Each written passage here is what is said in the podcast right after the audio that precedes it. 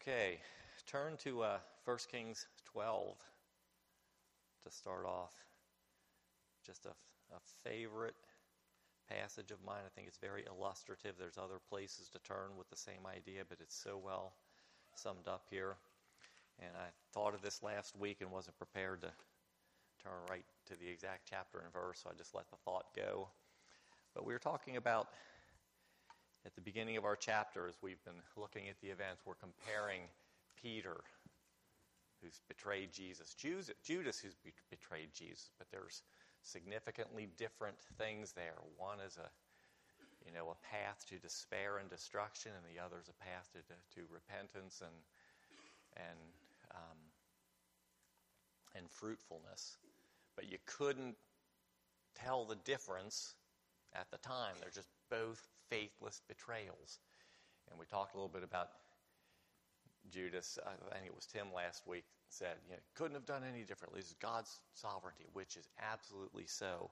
Look at First Kings. This is ta- this is, um, and if, if you, you, can read the account more broadly uh, about Rehoboam um, inheriting the throne of Israel from Solomon, and um, men come to him and say, lighten the load that your father, father placed on us. And Rehoboam goes to the old men and asks their advice, and they say, Yeah, you should listen to the people. Lighten the load, and they will serve you forever. And it says Rehoboam did not listen to the counsel of the old men. He turned to his friends, to his young friends with whom he had grown up, and he listened to them who said, Make your little fingers uh, as thick as your father's waist, you know, a euphemism for, you know, make it harder, crack down on these people. And that's the advice Rehoboam took. Um, it was unwise. Um, whether it was explicitly sinful, we could have a whole discussion about it. I think it was, but it was certainly unwise. And here's what the scripture says as it comments upon his choice after he announces this to the people verse 15 of 1 Kings 12, it says, So the king did not listen to the people, for the turn of events was from the Lord, that he might fulfill his word which the Lord had spoken by Ahijah the Shilonite to Jeroboam the son of Nebat. And Jeroboam, of course, became the first king of the northern portion of the divided kingdom. Um, whole story in, it, in itself whole different study. But just think here, think what's gone on here. Nobody made Jeroboam be unwise. I'm sorry, Rehoboam be unwise. Nobody forced him. God's providence didn't um, render him choiceless. He had a clear choice. He chose wrongly and unwisely, and he was culpable for that choice. It's, it's very clear uh, as, as, the narrative goes on, that Rehoboam does not uh, wholeheartedly follow the Lord, to say the least.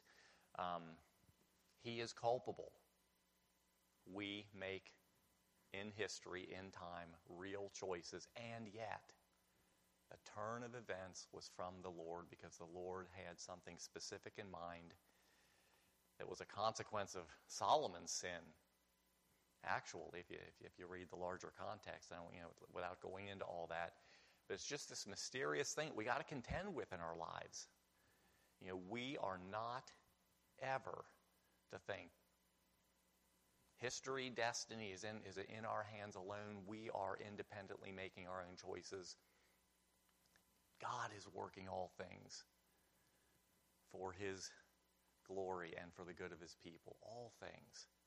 And yet, at the same time, we're not to like seize that truth of God's sovereignty and excuse ourselves. Well, I couldn't couldn't help sinning. It was God's plan. No, we're not allowed to do that.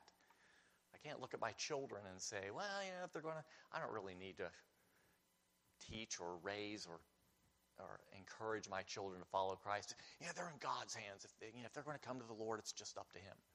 No, it's true, but at the same time, God's providence, God's sovereignty operates through means. He's sovereign over every step of the path as one step leads to another, not just over the big ends of history. And so, you just something to contend with uh, as, as we can consider not only Judas, but just how we live, you know, how we operate. We are responsible to make wise and godly choices. And there are consequences for making good consequences for making wise and godly choi- choices, and there's poor consequences for making choices badly. And yet, every bit of it is in God's hands and, and in His control. Um, so, um, we under, you know, we see Judas destroying himself, and then we come to Pilate. Pilate tries to wash his hands of the whole thing. No, Pilate, you can't. You don't get to do that. You are you've assumed a position, you have a responsibility. What you do has consequences. What you fail to do has consequences. Yes, it's all in God's hands. His wife is trying to warn him, have nothing to do with this. And he's kind of listening, but not really. He didn't, he didn't do what ought to have been done, which is to say to the Jewish council, this is trumped up foolishness. I'm not killing this person. And Pilate should have done that whether or not he was a believer in Jesus. That was just the simple obvious material truth of the matter. He wasn't guilty of anything worthy of death. And yet he's, ah, I got to keep peace. I got this job to do. The Romans want me to not have, you know, riots in Jerusalem. I just better take what seems to be the path of, of uh, the best outcome for Rome. And I try to wash my hands of it, but you can't wash your hands of, of what, of what the Lord brings into your path and how you make use or fail to make use of it. Um, and there's that whole instance, you know, that whole episode of, you know, how Pilate handles it. He try, kind of tries to release Jesus, but ends up releasing Barabbas because he bows to the will of the people. Um, and uh, it, it's kind of summed up in verse 24 of the chapter when Pilate saw that he could not prevail at all, but rather that a tumult was rising, he took water and washed his hands before the multitude, saying, I am innocent of the blood of this just person. You see to it. Um, go ahead, Newton. Where are you? Oh, I'm sorry. I'm sorry. Matthew 27, the account of, of Christ. Matthew 27, Matthew's account of Christ's crucifixion. Have I, if I failed to say that, I thought. Well, you went to First Kings first. So. Okay, yeah, I did go to First Kings first. Yeah, yeah, but yeah, we're in. And you know, we have this whole dynamic. You know, the the Jewish council is I think there's, there's really good evidence that we're going to run across, hopefully today if we get to it, that the Jewish council is not only wanting Jesus dead, but there's an explicit um, self incriminating piece of the narrative which says they knew. You know, the Jewish council, you know, would like to think of themselves as righteous and killing this rabble rouser who's disturbing the peace and making um, inappropriate claims of divinity, but there's there's a you'll see in the in the in the narrative there's a, a very a self-incriminating ending to it, which gives the lie to some of the things that they are saying. We'll get to that. Um, the soldiers are mocking him. Pilate delivers him to the soldiers. They mock him. I think that's where we left off last week. So, uh, where we will start reading is uh, let, let's start with verse 26 of Matthew 27. And uh, we'll not read to the end of the chapter. Um, we'll read through verse 38, I think, and, and pause there. Verse 26 Then he released Barabbas to them. Um, when he had scourged Jesus, he delivered him to be crucified. Then the soldiers of the governor took Jesus into the praetorium and gathered the whole garrison around him. And they stripped him and put on a and put a scarlet robe on him. When they had twisted a crown of thorns, they put it on his head and a reed in his right hand, and they bowed the knee before him and mocked him, saying, "Hail, King of the Jews!" Now remember, pause there for a second. Remember, this, this isn't just an incidental phrase. They probably said a lot of things that were mocking. But this is recorded because this is the gospel, which is all about the theme that runs from beginning to end is Jesus is the king. Jesus is the king of the kings. He's the king of his people. He's the king of Israel. And this is being emphasized here among the insults um, because you know, it's re-emphasizing the theme of the of the book. Then they spat on him in verse 30 and took the reed and struck him on the head. And when they had mocked him, they took the robe off him, put his own clothes on him, and led him away to be crucified. Now, as they came out, they found a man of Cyrene, Simon by name. Him they compelled to bear his cross. Um, Cyrene is is uh, in the general area of Libya. Um, just historians seem to agree. So, not a whole lot said about Simon of Cyrene, but he, but he's noted by name um, three times in the Gospels. Um, this is a, a, a, notable event. There's a lot of tradition about who Simon was as a follower of, of Christ, but uh, it's just interesting. Here's this man, African, in the city, probably for the Passover. Here, carry his cross. Um, verse 33 And when they had come to a place called Golgotha, that is to say, place of a skull, they gave him sour wine mingled with gall to drink. But when he had tasted it, he would not drink. Then they crucified him and divided his garments, casting lots that it might be fulfilled, which was spoken by the prophet. They divided my garments among them, and for my clothing they cast lots. Sitting down, they kept, kept watch over him there, and they put up over his head the accusation written against him. This is Jesus, the King of the Jews. And of course, we hear um, elsewhere in the Gospels, you know, the, the Jews, don't say that, say he claimed to be King of the Jews. And Pilate said, eh, don't bother me. I've written what I've written. And in God's sovereign plan, that's that's the, the title over Jesus' head as he is crucified. He is the King of the Jews. Then two robbers were crucified with him, one on the right and another on the left. And in three of the Gospels, I'm sorry, two of the Gospels which record that, uh, there's no other um,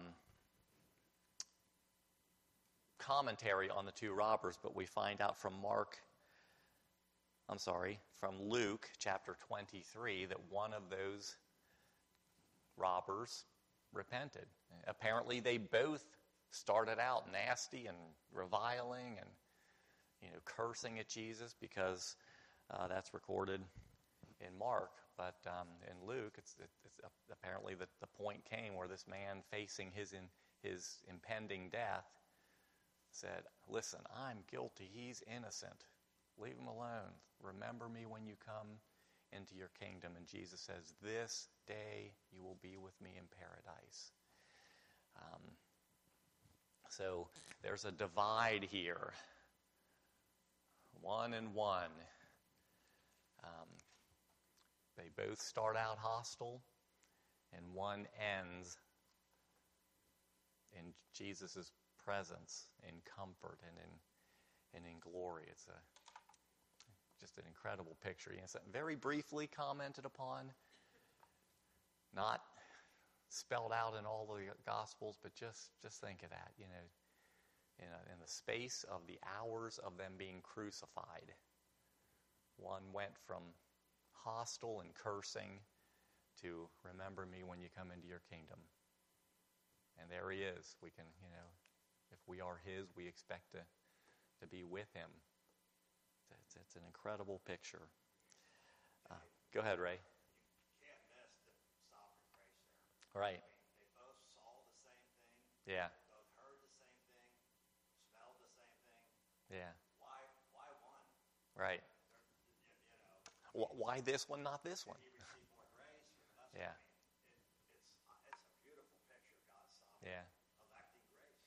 Yeah, I've heard I've heard this phrase used. You've, uh, probably a lot of pe- people have heard it. You know, there's two thieves. One repents so that no one might despair, and only one so that no one may presume. Oh well, you die. It's just going to be okay. There's a, I think who I think it was John Paul Sartre was. Uh, Sartre, I'm French pronunciation. John Paul Sartre was asked on his death, deathbed. I think I have the right philosopher. Um, you know, what if what if you're wrong? Because he was, you know, very much sort of an existential thinker and didn't live for for the Lord. Certainly didn't even live for any concept of eternity. What what if you you know what if, what if there really is a heaven and a hell and there really is a God? And he said, well, God will forgive me. That's His job. And I mean, there's a lot of, there's a lot of people think, that think that way. Eh, you know, God's up there. We live our lives. If I need forgiveness, He'll take care of it. I don't, I don't need to worry too much about it. He's just way up there. Uh, the Bible says what it says so that we might be instructed. God is not um, to be taken for granted. And yeah, His grace intervenes here in a, just a marvelous way, and yet only one of the two. Um, any other comments before we go on? Um, Psalm 22 is quoted in verse 35. They divided my garments among them. For my clothing they cast lots. I think, you know, we're I think most of us, I look around, I know us well enough to know that you're cognizant of Psalm 22. I'm tempted to you know, divert and just read the psalm. You know, hundreds of years before, the psalmist is writing the thoughts of Jesus' heart and telling the events in the first person, by the way. I think it's really significant about Psalm 22. Um, Verse 39 Those who passed by blasphemed him, wagging their heads. Pause, just, just pause for a second at that verse. Can you blaspheme somebody who isn't God?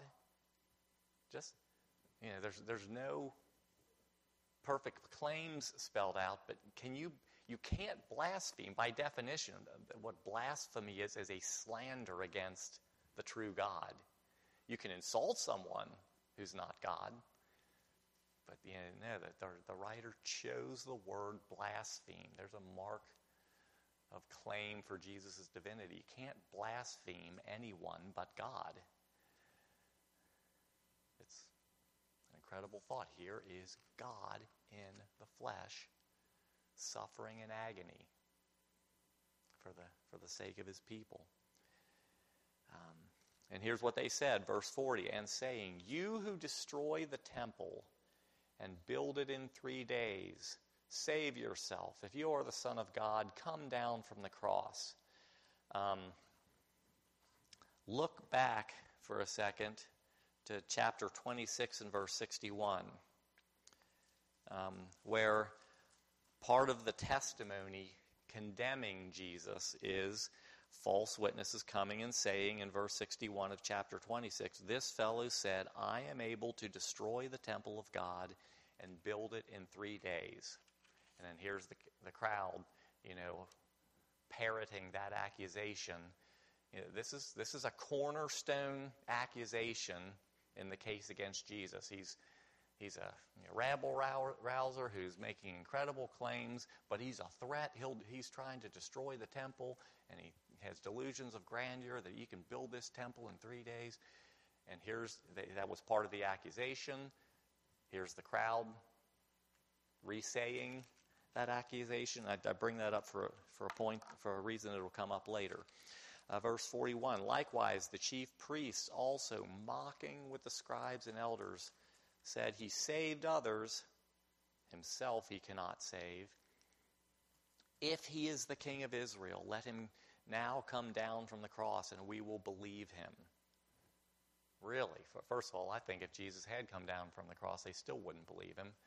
But that's a moot point. Um, I think the, the, the, telling thing there is, is what are they doing? They're setting up their own criteria. I will be the judge of, of God, of this man claiming to be God. I will not seek the truth and allow God to judge. I will set up my own criteria. Do you see the, first of all, the logical flaw in that? And there's a moral element to that logical flaw. Um, C.S. Lewis had, you know, has a famous um, essay entitled God in the Dock. And without, you know, quoting it at length, his basic point is that the way people act in modern in the modern age is eh, we present this gospel and then people you know do i believe this or do i not believe it and you take god's sovereignty take the, uh, the holy spirit's work out of it and that's what you have you have human decisions and his criticism is that sometimes people make a you know a kind and generous decision they just they decide oh you know i I, I I get this. I, I'll believe. I'll believe in this Jesus. And he says, but the important thing, if you're familiar with the with the the figure of the dock in a courtroom, the important thing is that the individual is on the judge's seat, and God is at the bar or in the dock being judged. Do you, do you see the logic there? If, if, if we present the gospel as nothing but a human you know, some claims that humans decide whether, whether they're true or not.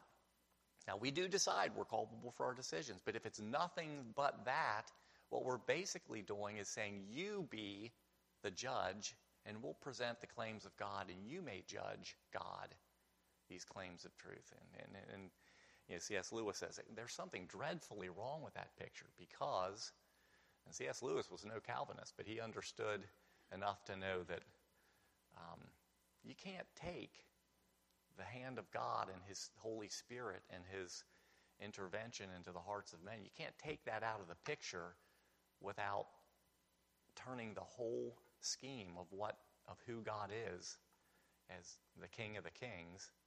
You, you, can't do that because then you, what you're doing is elevating man and making him the judge of the things of God.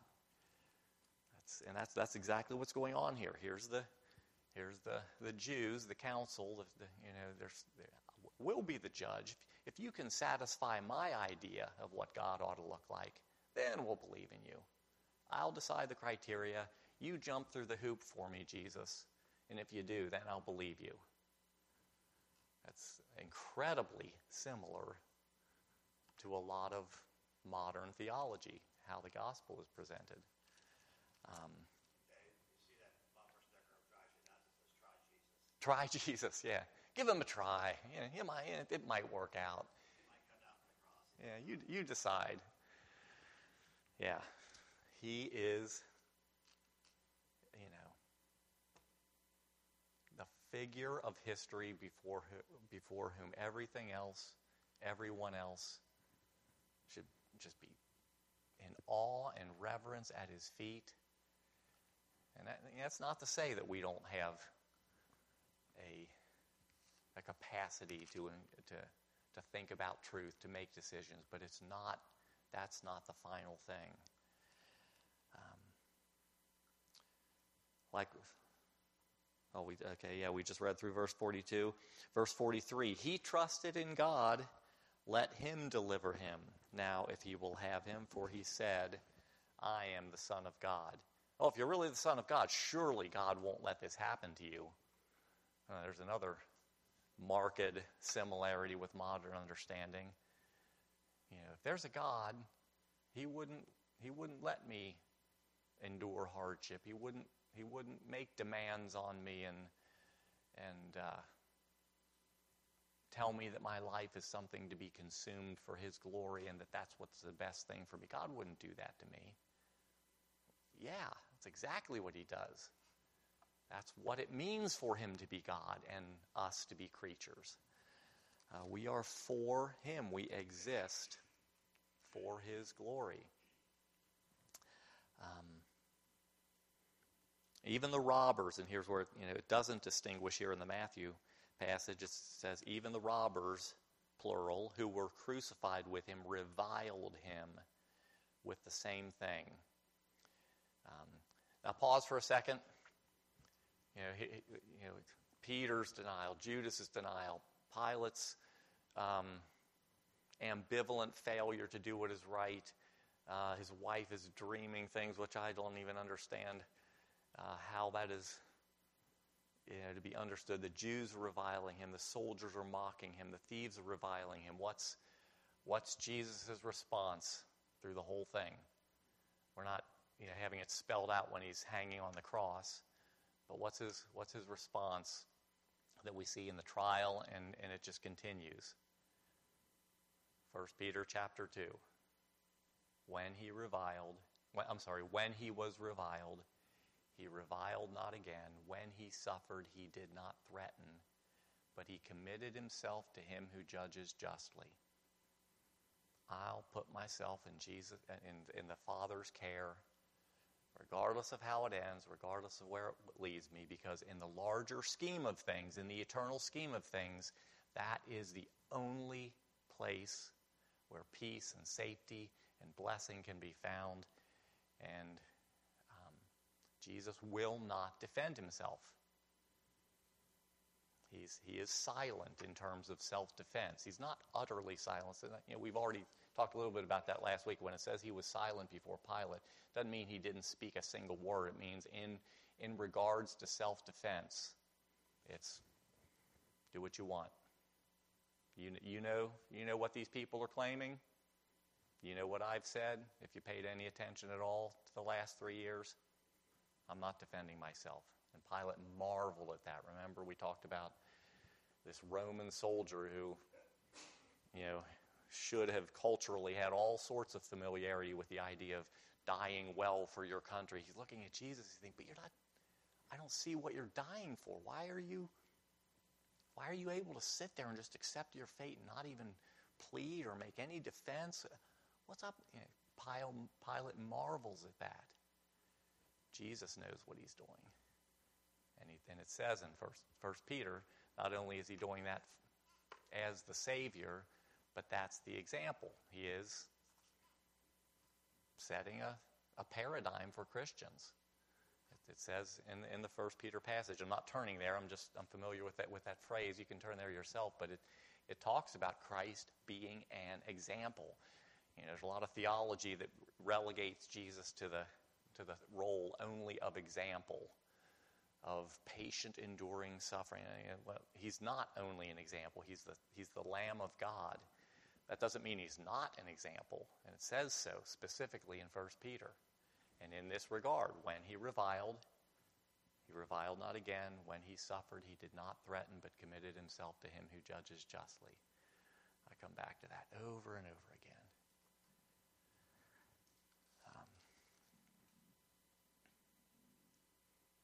Pausing for comments before we go on. Go ahead, Rick.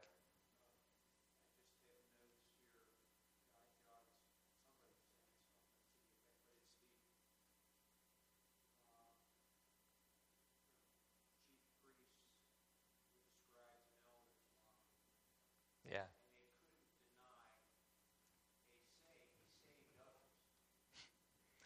They, they were familiar with his, they, they were, yeah.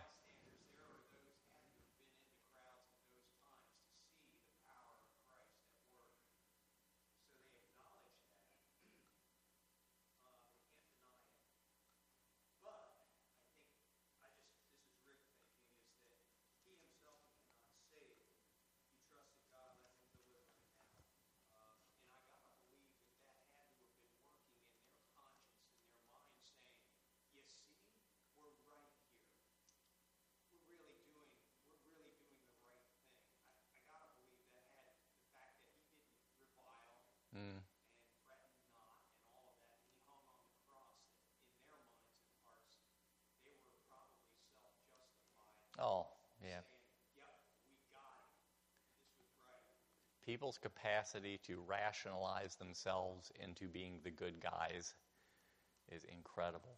Austin.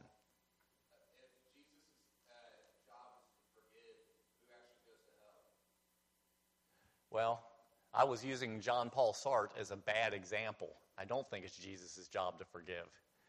Um, Jesus graciously forgives, and people go to hell because they do not seek his forgiveness.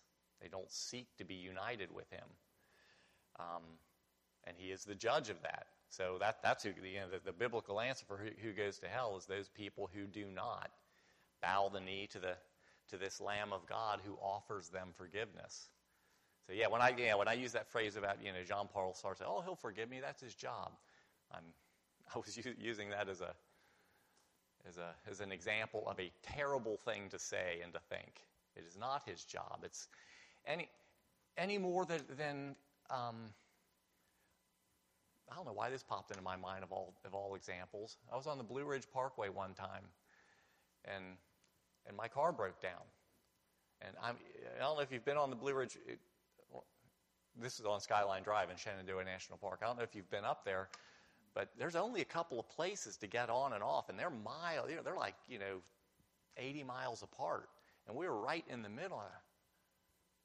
I can't get to a phone. I'm in a national park. There's not a campground near it. And this family, this this couple drove by. They were just up for a afternoon drive, and they pulled over and they took us into town, and they got a tow truck, truck for us, and they loaded up the kids and our luggage, and took, took them to the cabin that we were renting up at Skyland, if any of you, any of you have been in Shenandoah. Was that his job? No. He could have driven right by, and, you know, his conscience might have smote him a little bit, but he might have had something important to do, or he would, could have said, ah, I'm going to have to leave him for somebody else to help. I've, I've got things to do at home. He stopped and he just he gave me his whole afternoon and took care of my family. It wasn't his job. It was just a wonderful, kind thing to do. And in Austin, that's that's what I th- the way I think we're supposed to be thinking of Jesus. It's not his job to forgive us, but it's this wonderful, kind thing that he does because that's who he is. That's what he's like. Just like this this guy from Shenandoah, Virginia, is how he said Shenandoah. I, I, I live down in Shenandoah. I'll take you down. And, oh, he's just a great guy. He didn't have to stop. Jesus doesn't have to forgive, but he does. It's a, it's a marvelous thing. I don't know if that completely answers your question, but I think that's a, yeah, I don't, I don't know why that particular little instance incident probably 20 years ago popped into my mind, but it's a good example, I think, of that, of the kind of way we're supposed to think. So that's the scene. Jesus is not defending himself, he's just suffering. And, you know, it, I, I think there's so much in the scripture about contemplating and meditating upon truth. You can walk through this and just think of all the things that are true. And what, what I'm deliberately trying to do with, with the pace we're setting with some of the comments is just meditate, think, ponder what Jesus is doing here. He is suffering without any defense, not only death, but agony, shame, you know, just the just the worst kind of mocking and indignity. Um, it's just, just an awful scene. And he is not putting up any defense, and he just gives himself to this suffering. We've already talked in other passages about he's not, nobody's making him do this, certainly not Pilate. Um, he's just giving himself to this out of love for his people. And that you know demands that we give some thought and meditation to what love looks like. Is it just, does it always look like being your buddy and enjoying each other's company? No. Love is a re- can be a really hard thing. It's the sacrifice of yourself to what is good for for those you love. And here's Jesus doing that to the farthest extremity. It just deserves to be just to be pondered. Um, so we go on, running out of time, but we'll get a little further. And Tom, to answer your question of earlier, no, I will not finish today. I didn't. I, did, I thought there was a chance that I might have a bunch of notes here, but no, I will not get through them. I will finish next week. Um, starting in verse 45. Now, there's a, a description which I think some of it's chronological and some of it's not. And let's just read through some of the events that go around in the, in the larger environment. And I'll tell you why I think it's not all chronological. Verse 45 Now from the sixth hour until the ninth hour, there was darkness over all the land. Clearly chronological, gives you the times. And about the ninth hour, Jesus cried out with a loud voice, saying, Eli, Eli, Lama Sabachthani. That is, My God, my God, why have you forsaken me? Uh, quoting from deep in his heart. I don't think this was just Jesus quoting Scripture. I think it was the cry of his heart, and that's what Scripture's giving us when we read Psalm 22. Um, but it's, a, it's right from Psalm 22, verse 1. Some of those who stood there, when they heard that, oh, this man is calling for Elijah. Well, you had people who didn't speak Hebrew. It's the whole history of Jerusalem. We've talked about it in other contexts. There were Greek speakers, there were Hebrew speakers. There was even a lot of tension between the Greek and the Hebrew speakers. But not every, all they heard is Eli. It sounded like Elijah. Oh, he's calling for Elijah. Immediately, one of them ran and took a sponge, filled it with sour wine, and put it on a reed, and offered it to him to drink. The rest said, Let him alone. Let's see if Elijah will come to save him. Again, I can't, I can't read that without thinking that it's anything but a mocking t- tone. I don't think people were sitting there expecting Elijah to show up. I think it was. I think this is mockery. Um, and Jesus cried out again with a loud voice and yielded up his spirit. And there's more about what he cried elsewhere. It is finished. And uh, then behold, the veil of the temple. Now here's where I, here's where I think, starting at verse 51, I don't think this is to be understood chronologically. I don't think this all happened right there. And I'll, I'll finish with this. We're just about out of time. But just real quickly, then behold, the veil of the temple was torn in two from top to bottom. The earth quaked, the rocks were split, the graves were open, and many bodies of the saints who had fallen asleep were raised. And coming out of the graves after his resurrection, they went into the holy city and appeared to many.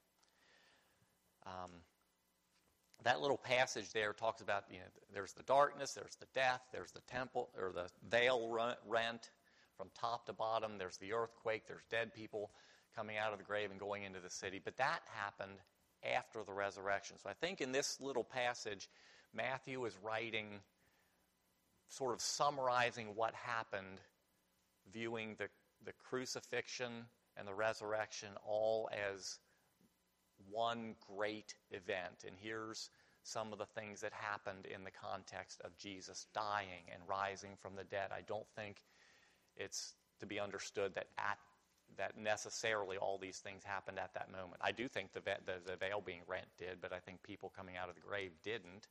And I think there's a, uh, that kind of uh, explains why it's only mentioned in Matthew, because you'd think it's a big enough deal that people, dead people walking around the city, you'd think everybody who recorded Jesus' crucifixion would comment on that, but the other gospel writers do not. I think it's because they don't directly match that event with the moment of Jesus' death. We'll, we'll take that up next week. Uh, any final questions before we go on to worship? Go ahead, Beck. Yeah.